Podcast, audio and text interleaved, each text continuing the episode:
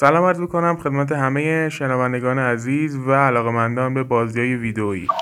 محمد جواد خراسانی هستم. به اپیزود اول خوش اومدید.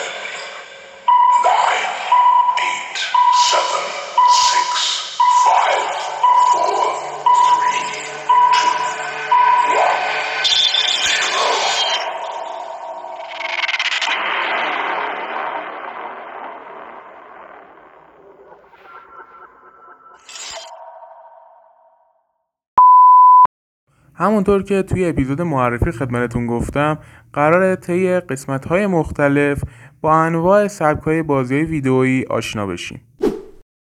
تو دستبندی بازی ها مهمترین عاملی که مورد توجه قرار می‌گیره گیم پلی بازیه و به همین اساس این بازی ها به هشت سبک مستقل تقسیم بندی میشن و هر سبک هم برای خودش زیر سبک هایی رو داره.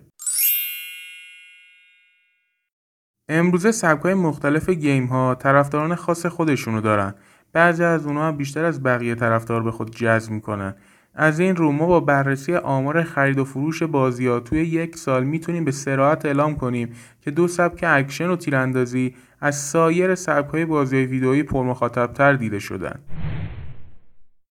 در ابتدا می‌خوایم سبک اکشن رو با هم دیگه بررسی کنیم.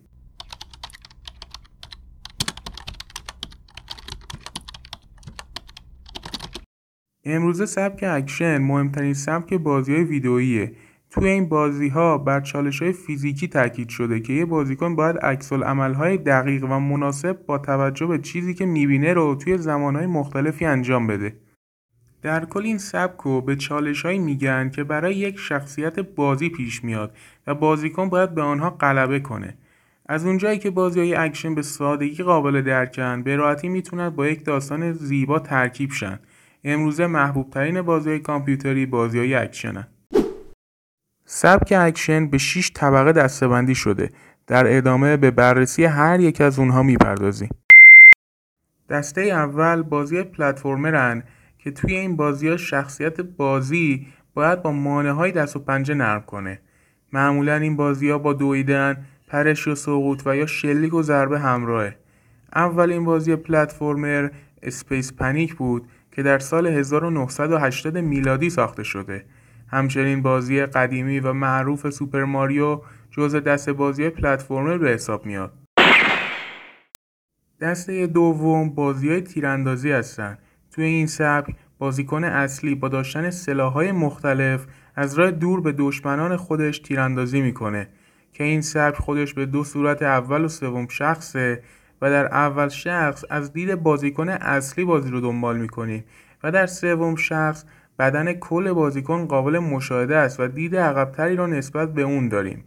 این سبک از زمان قدیم در بازیهای مثل دوم اینترنال وجود داشت که در سالهای اخیر طرفداران بیشتری هم پیدا کرده. همچنین سری بازی های کلاف دیوتی و کانتر از معروفترین بازی های این سبکن دسته سوم بازی های مبارزه این سبک به بازیهایی گفته میشه که توی اون بازیکن با پیش بردن یک یا چند مبارزه به مراحل بالاتر صعود می‌کنه. معمولا این مبارزه ها به صورت خیابانی و بدون هیچ سلاحی صورت می‌گیرن. این نوع بازی ها دارای مجموعه ای از شخصیت های متفاوتن که هر کدوم دارای قدرتی خاص هستند و بازیکن می‌تونه با انتخاب یک شخصیت به مبارزه با دشمنش بپردازه. از معروفترین این بازی ها می‌توان به مورتال کامبت و تکن اشاره کرد. دسته چهارم بازی های بقا هستند. در این نوع بازی ها هدف اصلی جمعآوری منابع برای زنده ماندن و دفاع از خود توی یک دنیای فضای بازه. معمولا در این بازی ها پیدا کردن پناهگاه، جمعآوری غذا و ساخت اسلحه امکان پذیره. بازی ماینکرافت از این قبیل بازی هاست. همچنین بازی های فورتنایت و پابجی که در آنها شما و 99 نفر دیگر در یک نقشه بزرگ قرار دارید و باید به عنوان آخرین نفر زنده بمانید از همین سبک بازی ها هستند. دسته پنجم بازی های ریتمیک هستند. این بازی ها معمولا در قالب موسیقی هن که باید با دنبال کردن تم موسیقی و زدن دکمه های مختلف در زمان مناسب پیش بروید. بازی های مثل گیتار هیرو و یا جاستنز از همین دسته هستند. و در نهایت در دسته ششم با بازی های مخفی کاری آشنا میشیم. این بازی ها اکثرا نیازمند دقت و تمرکز بیشتری هستند و فرد باید برای رسیدن به هدف خود در مکانهای مناسبی پنهان شه. از جمله معروفترین این سبک بازی ها می‌توان به Dishonored اشاره کرد. البته بعضی از بازی ها هم هستند که هم از نوع مخفی کاری و هم تیراندازی. مثل سری بازی های Hitman که طرفدارهای زیادی هم دارن. در پایان به قسمت اخبار gaming رسیدیم. با ما همراه باشید.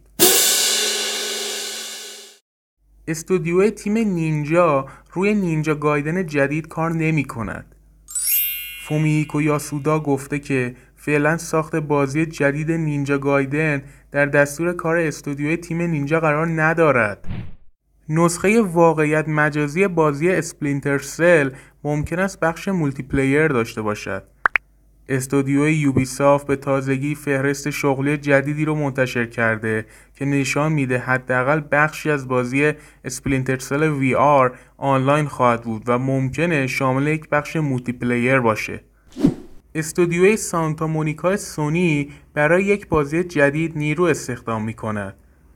استودیوی Santa Monica Sony به تازگی در توییتر خود یک آگهی استخدام برای جذب فردی با تجربه برای سمت کارگردانی هنری منتشر کرده و این فرد باید در ساخت یک بازی جدید و معرفی نشده به این استودیو کمک کنه.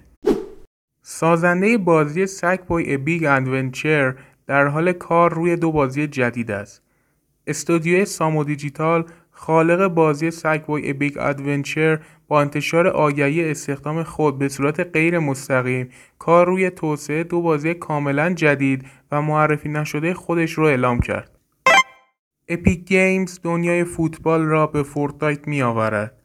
محتوای جدید بازی Fortnite شامل لباس های ویژه Kickoff Set و emote خوشحالی بعد از گل پله اسطوره فوتبال برزیل به همراه چند برنامه دیگر مرتبط با دنیای فوتباله که از هفته آینده در دسترس قرار خواهد گرفت.